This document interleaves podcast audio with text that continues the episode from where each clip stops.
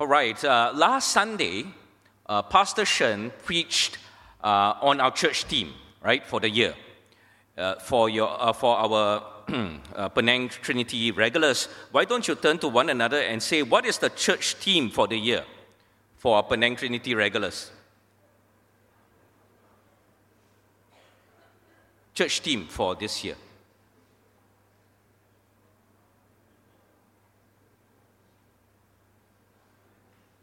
Building upon faithfulness. Okay, building upon faithfulness. So there's the, the key verse there was Jude 20 to 21, right?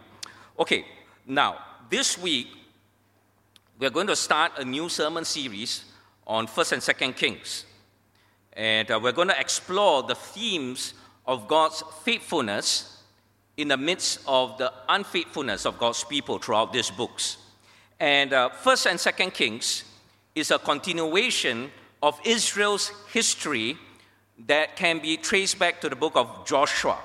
Now, the book of Joshua happens uh, after Moses gives, or after Moses gave his last teaching to the nation of Israel to be faithful to God's laws in the book of Deuteronomy. And uh, the book of Joshua describes how Israel, the 12 tribes of Israel out from Egypt, entered and gained the promised land. So the book of Joshua is about gaining the land. Next, we have the book of Judges, which describes how God faithfully raised up judges or national leaders to lead the nation and secure the people from their enemies despite their repeated disobedience to God. And so this is about securing the land. The next major milestone is 1st and 2nd Samuel, which we covered over the uh, previous two years, this is where the nation of Israel transitions into a monarchy, a line of kings, starting with Saul, whom God eventually rejects, and to David, the man after God's heart, who brings security to Israel by defeating the surrounding nations.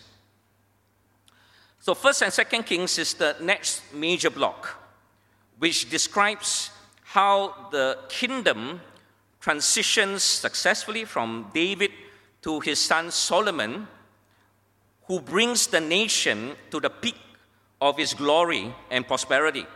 So, between David and Solomon, both of them, they brought Israel to its golden age of security, peace, and prosperity under God's faithfulness. Now, with Solomon, so, you know, the, the territory of Israel uh, you can't see the details, but this is basically the promised land, Canaan. Uh, and, you know, by the time um, Solomon extended his reign, the territory controlled by Israel is at its height. It, you know, the core group of the t- territory of the 12 tribes, up north to the right to across the Jordan, down south, uh, Israel was able to exert uh, military and political dominance. So this is the peak. But tragically, despite a very promising start, Solomon's heart eventually strayed from God.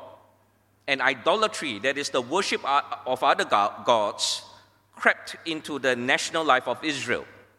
In response, God broke the kingdom into two the southern kingdom of Judah, the one in orange below, that consisted of two tribes, Judah and Benjamin, um, and which this southern tribe continued the lines of kings descended from David, and the northern kingdom, usually called Israel, the kingdom of Israel, uh, which consisted of the other 10 tribes. Now, uh, the, the, the maps are not in scale, but the territory controlled here at this point of time is much smaller than the previous one. Right? The previous one had much more um, territory to the north and to the right and to the south. So, under the divided kingdom, uh, their territory of control shrunk. So by the time you get to the divided kingdom, you had two lines of kings one for the northern kingdom of Israel, and the other for the southern kingdom of Judah. So as we go through 1st and 2nd Kings, the Bible tells us about the reigns of these kings, whether they were good or bad. Sadly, most of them were bad. All the kings of the northern kingdom were, were considered bad in that they continued with idolatry, injustice in their society, and rebellion against God. The southern kingdom had a few good kings that we will come across as well, like uh, Jehoshaphat, Asa, um, Hezekiah, Josiah, etc. A few good ones who followed God like David did and initiated reforms and revival in the southern kingdom. But overall, the picture gets darker for God's people. Eventually, God brings judgment on both kingdoms because of their unfaithfulness. The kingdom of Israel, the northern kingdom, was conquered by the Assyrians, the superpower of the day, and its capital Samaria was destroyed in 722 BC, while Judah, because of his faithfulness, survived a little bit longer. Eventually, they fell to the Babylonians, and its capital, Jerusalem, and the temple were destroyed around 587 586 BC. And so, first and second Kings is about the failure of kings and the loss of the land.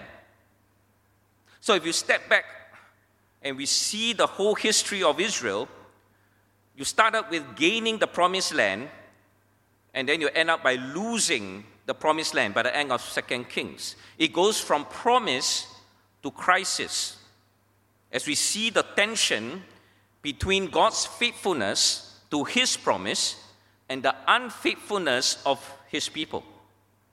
The tension is not quite resolved by the end of Second Kings, but prophetic books like Isaiah, Jeremiah, Ezekiel, and so on, they provided hope that God's promises are not lost, that God will redeem his people again. And so the big idea as we go through these historic books and some of the books of the prophets is that God's promise overcomes man's unfaithfulness. And as we look into these books, First or Second Kings, First and Second Kings, I'd like to suggest three major themes to keep in mind uh, as a guide to understand these books. First is promise, problems, and providence. God's faithful promise to bless his people is complicated and disrupted by problems arising from the people's unfaithfulness that finally is finally ultimately resolved by God's providence, his determination to rescue and restore his people despite their unfaithfulness.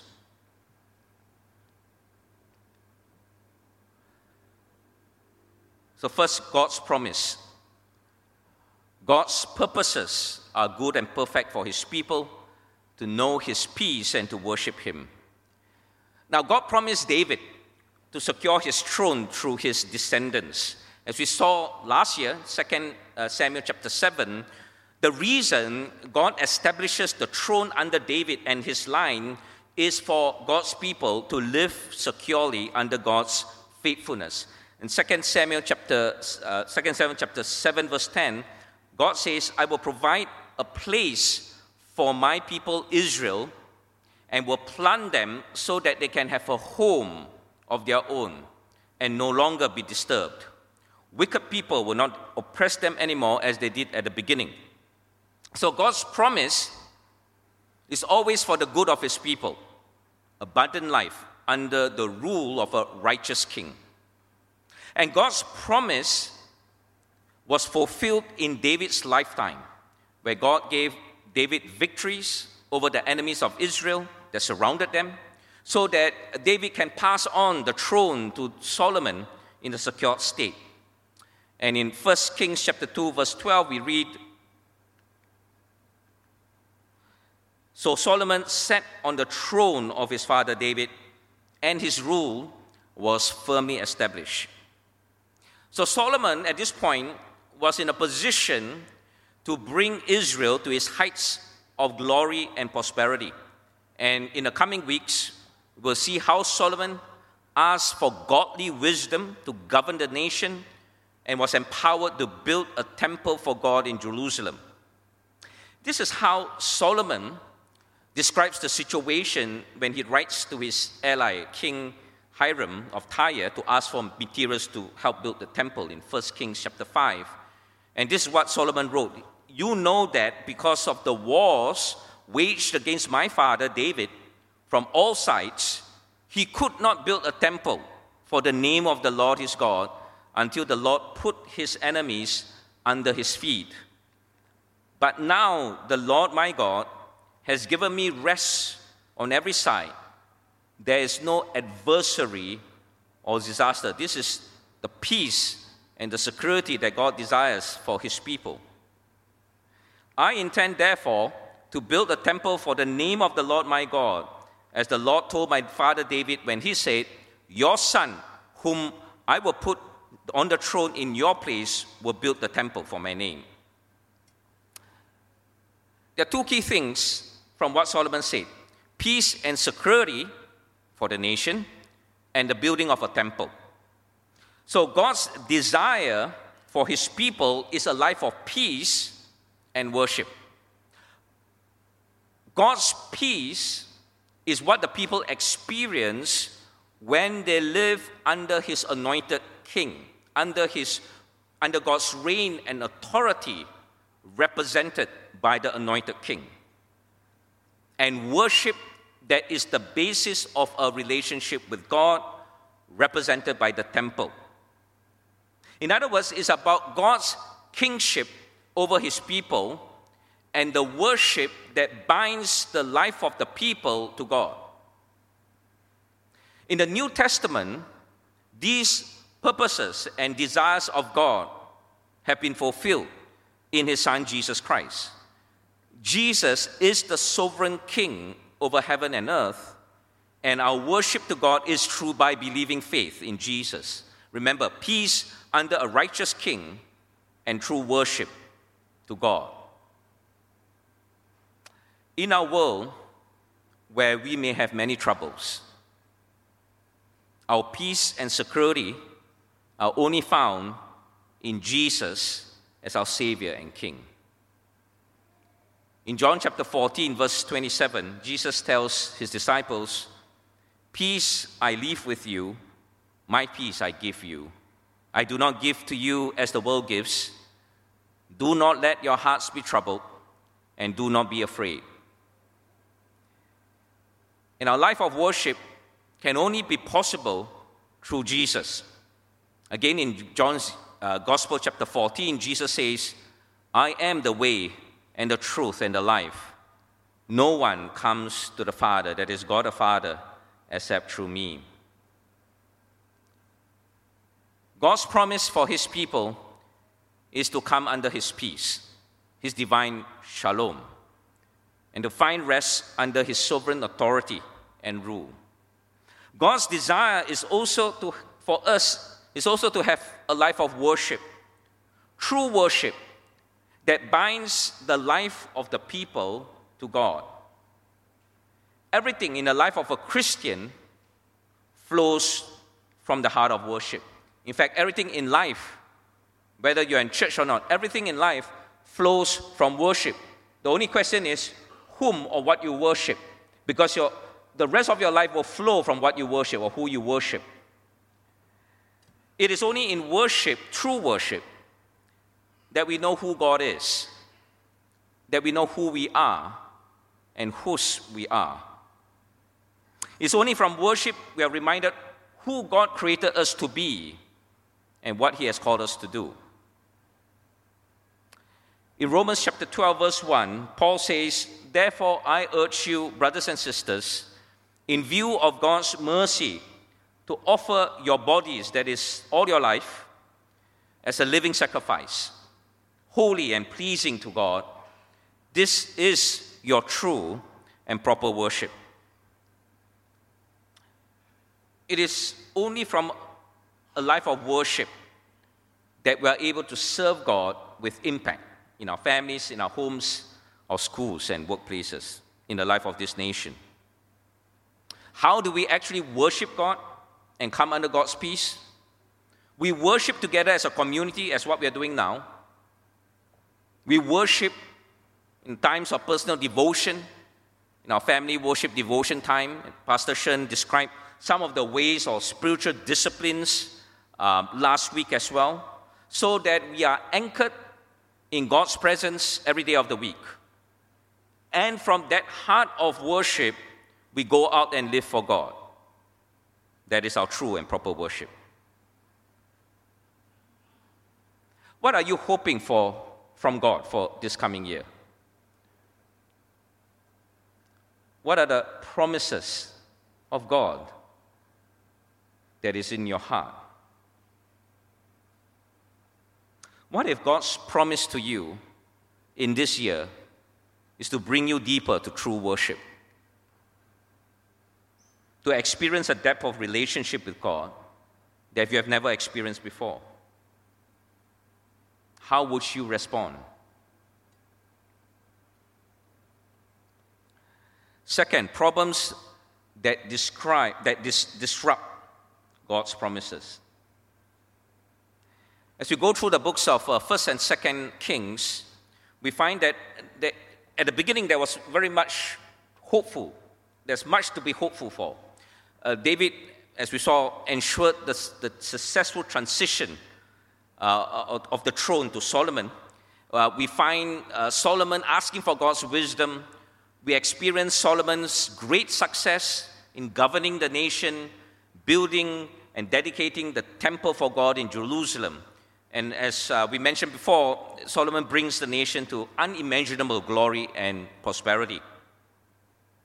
But as you read through those chapters in First Kings, even from the beginning, woven into these accounts of wisdom, of brilliant wisdom, riches and glory, there are signs of impending danger, pitfalls, crisis, which we will cover in the coming weeks. And eventually, Solomon's heart went astray into idolatry. From that point onwards, there was the beginning of the end for the nation. The complete end will only come a few hundred years later, but that was the start of the beginning of the end for the nation. From its height of glory and success, Israel experienced the breakup of the kingdom and eventual exile. So, if you see the nation history of the nation from that point onwards, from the end part of Solomon's reign onwards, is a steady overall downward spiral into idolatry and unfaithfulness to God. They went from promise to crisis. Consistently, the root of Israel's problem is idolatry. Their hearts were drawn to other gods, to sources of security and peace other than what God promised them.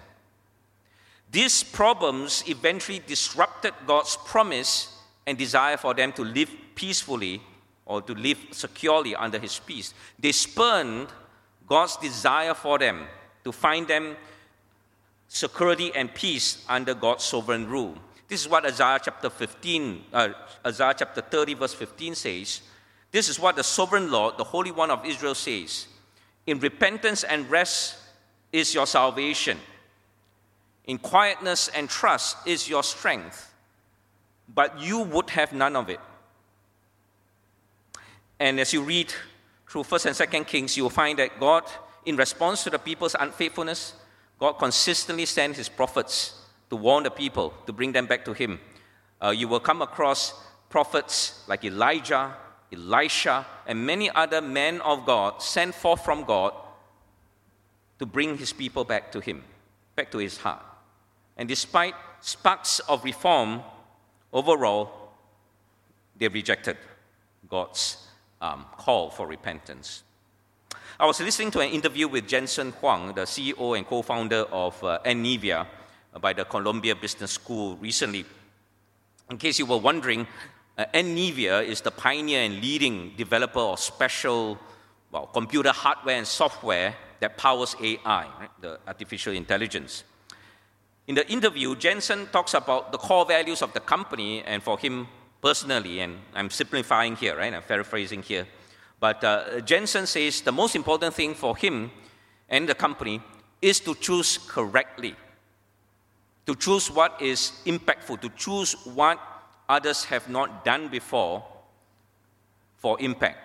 And he says that, again, I'm simplifying, but he says that when you choose impact, it's going to be incredibly hard to do and there is a lot of pain and suffering. You need a lot of perseverance to stay on the path that you have chosen. As I was listening to him, I realized that Jensen is actually describing the core value of leadership. Because leadership is about choice. Good leadership is about making the right choices. Great leadership, impactful leadership, is about making the right choices consistently and persevering in the right choices no matter what. Because a lot of times it's going to get difficult. And this is where the kings of Israel and Judah overall, they, they consistently failed to do. They made all the wrong choices.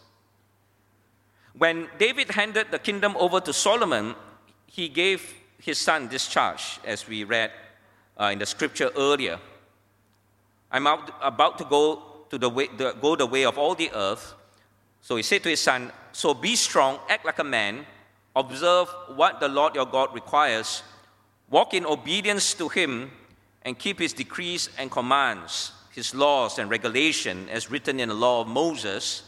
Do this so that you may prosper in all you do and wherever you go. Now, if this sounds familiar, it's very much like what God told Joshua in Joshua chapter 1, where Joshua was about to lead Israel into the promised land. Spiritual leaders choose to consistently walk in obedience to God.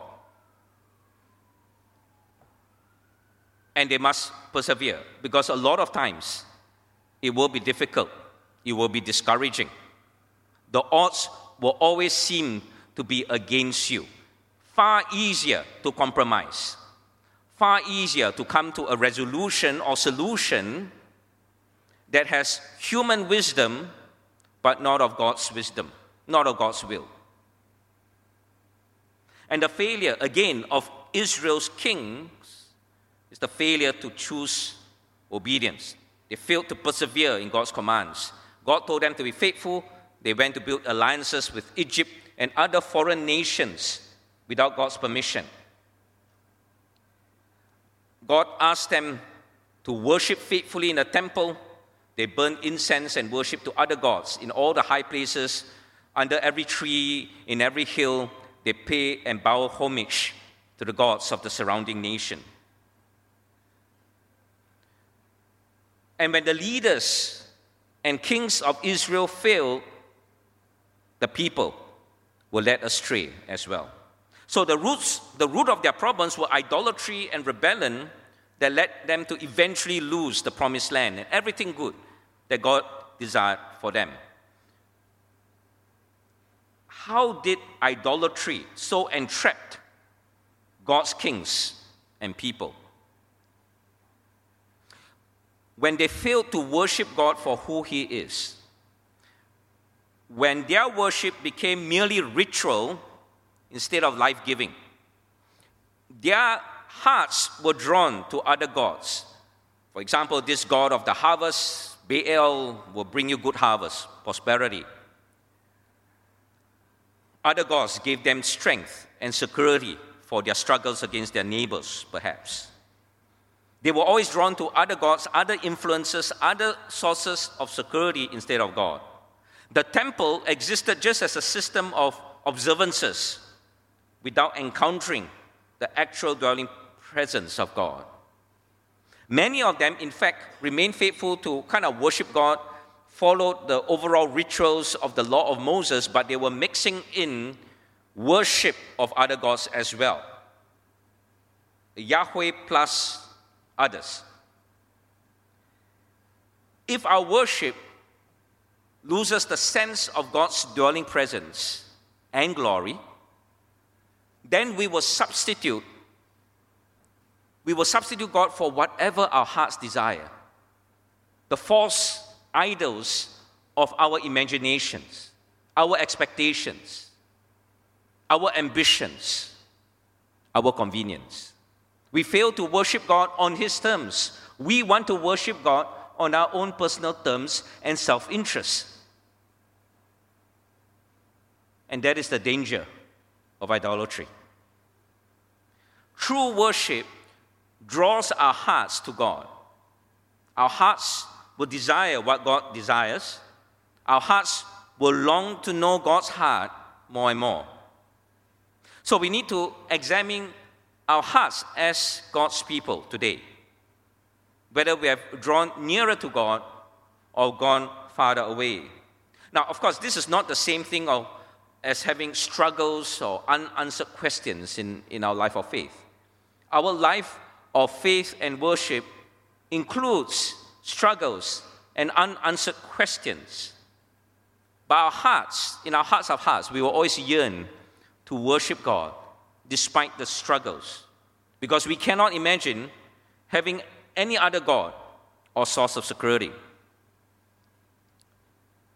The key problem for God's people is the problem of true worship.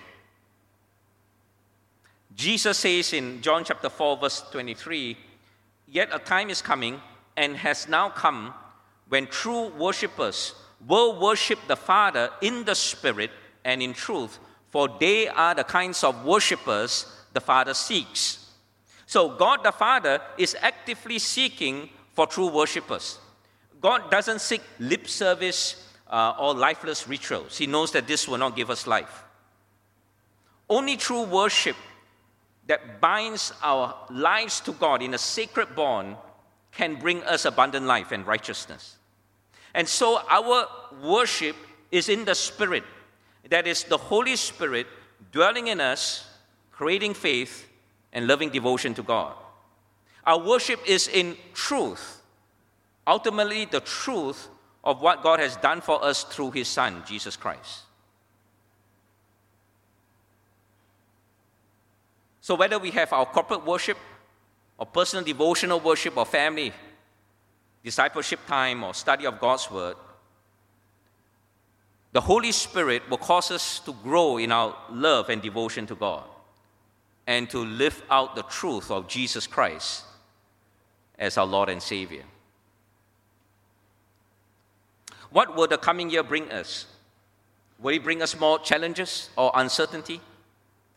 Or economic recovery. I'd like to suggest that while all of these are important, the most important question for us as a church is will we grow to be the kind of true worshippers the Father seeks? Will we allow the Holy Spirit to work in us to make us true worshippers that the Father seeks? And what does true worship mean? True worship means more of God. And if true worship means more of God, then it also means less of everything else that is not of God. Would we allow God to remove anything and everything that is not of Him? We can trust that whatever we allow God to remove from our hearts and our lives, he replaces with more of Himself and what He desires for our lives. Perhaps for many of us, this is the work that God intends to do for us this year if we allow Him. No matter what happens in this year, as long as the church is growing as a place of true worship, God is able to work in us and through us to be the salt of the earth and a light for the world, for our nation, our families, for our loved ones. Third, God's providence. God's providence is His sovereign control and authority of the course of history and over all our lives. And in His faithfulness, God providentially works to bring about what he promised despite human unfaithfulness. The story of much of the Old Testament is the story of God's unfailing faithfulness in the face of the almost constant unfaithfulness of Israel. The story of Israel is God's stubborn refusal to give up on his people despite their consistent, repeated rebellion against Him. It's like as if God were like a father who refuses to give up because of love. He refuses to give up on a wayward son. He cannot, God cannot bring himself to fully reject his people. And yes, God's people, they experience God's judgment under the law and the pain of national exile to foreign lands. But God never really gave up on his promise to Israel. In fact, the, the books of 1st and 2nd Kings, uh, 1st and 2nd Samuel, Joshua, Judges, they were written mainly to a people, to the people of Israel, who were already in exile or just coming out of exile. And so, in their darkest hour, when Israel had experienced and were experiencing the judgment of the law, God's people could still find hope in the future because of God's faithfulness. Even as they read the history of their national failure in 1st and 2nd Kings, the nation was already in process of being restored by God, as foretold by the prophets. They were coming gradually out of exile back into the promised land. Hope was stirring for God to send them a Messiah king. As New Testament Christians, we believe God's promise to David that his line is to continue on the throne is ultimately fulfilled in Jesus, the Messiah King.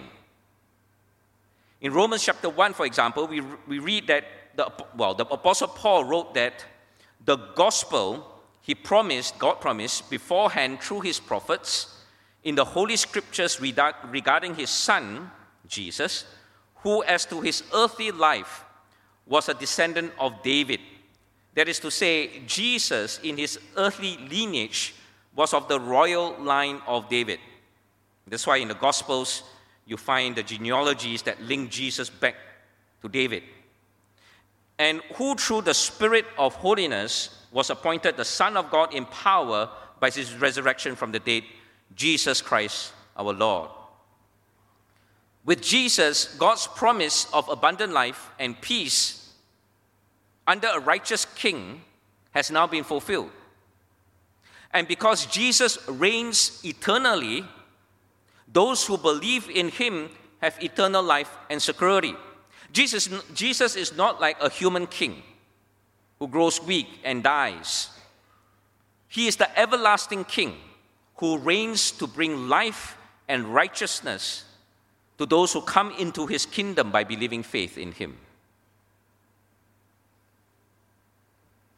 So, in the end, God's faithfulness his determination to bring about all that he has promised overcomes the unfaithfulness and failures of his people. Their unfaithfulness disrupted and delayed God's promise for a time, for a season. But God's purposes succeed in the end. We don't know all that this new year will bring to us. But we know for sure that Jesus reigns over heaven and earth and over all that the new year will bring. Maybe some of us feel we have messed up so badly to have another chance. Perhaps some of us feel trapped in a hopeless situation. Just as God never gave up on Israel, He is not giving up on us now. The story of Israel shows us that there is nothing hopeless with God. If we return to God, God will renew and restore every good promise He has for us. This is how the Apostle Paul describes God's providence in our lives as Christians in a verse that many of us here know, Romans chapter 8, verse 28. And we know that in all things, God works for the good for those who love him, who have been called according to his purpose. Now, in all things means in all things, every situation, every circumstance. A lot of things happen because we are living in a sin cursed world. But God is able and willing to use every circumstance and work it out for our ultimate good. Sometimes we will not see this until we see God in eternity but we can hold on to the good that God is working out for us as we live faithfully for Christ as our Lord. Paul goes on to describe God's providence as being able to supply all that we need. And this is God's promise that we can take into the new year. Romans chapter 8, verse 32. He, meaning God, he who did not spare his own son, but gave him up for us all, how will he not also, along with him, graciously gives us all things? If God did not hold back his one and only son, but sacrificed him for us, how could we doubt that God will continue to provide for what we need? And this is the promise of God's providence, His sovereign working for our good. God works for our ultimate good. As the song goes, even when we don't see it or feel it, God is working in and through all things for the good of those who love Him and are called according to His purpose. He will provide for our good in the coming year. In conclusion, I want to give us a moment to consider the following questions before the Lord in the coming year. It's a bit small. Would you allow God to bring you to a deeper level of experience of true worship? Would you allow God to remove anything and everything that is not of Him so that God can give you more of himself. Remember, God does not remove so that we lose, He removes so that He can fill more of Himself to you. Will you trust that God is working out all things for your good? I want to pray for all of us here, and in this time of prayer, I want to invite you if you want to truly surrender your life to God and experience true worship and allow God to work in your life and give you more of Himself, I'd like you to open your hearts to the Lord, those of you who are yearning for the Lord. And in this moment of silence, every head bow, I invite you to open your hearts to God then in whatever way you're comfortable, you might want to just open your hands up open and to receive from God all that He has promised for you for your good in the coming year. What He has provisioned ahead of time. Because God's providence means that He has gone ahead of you and provision ahead of time all that He has installed for you and all that you will need in the coming year.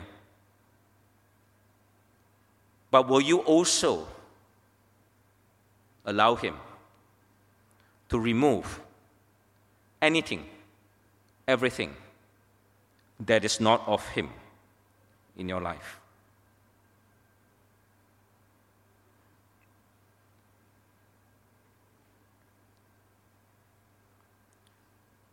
Father, we come humbly in your holy presence we stand amazed at the depth of your faithfulness, the depth of your mercies, the depth of your loving kindness. We give you thanks so many times in our lives when we have been unfaithful. Lord, you prove yourself faithful.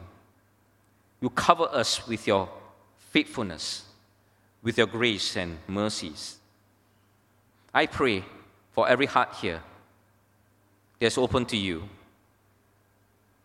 Even as we open our hearts, Father, would you not do a new work in our lives, in our hearts, that by your Holy Spirit bring us to a deeper level of encounter with you through true worship, that we will be a people that worship you in the Spirit and in truth, that in this year you will make us into a people of true worshippers that you seek from your heart. We pray that this coming year, our true worship will bind our lives to you.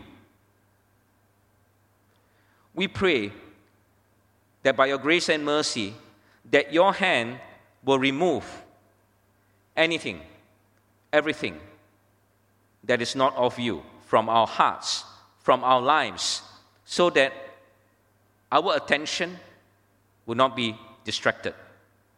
Our lives, our efforts will not be spent on things that are not of you, on things that will not give us life.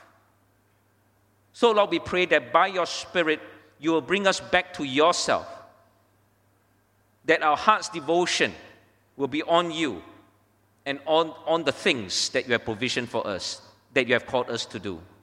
And we pray that even as we worship, you will make us into a holy and living sacrifice to live fully for you. Gracious God, in everything that's happening in this coming year, Father, we hold on to your promise that you are faithful, that you will work all things for our good. For those of us who love you and are called according to your purpose, you will work out for our good in everything that is in store for us in this coming year. Lord, we praise you and we give you thanks for everything you have given us in Christ Jesus. In Jesus' name we pray. Amen.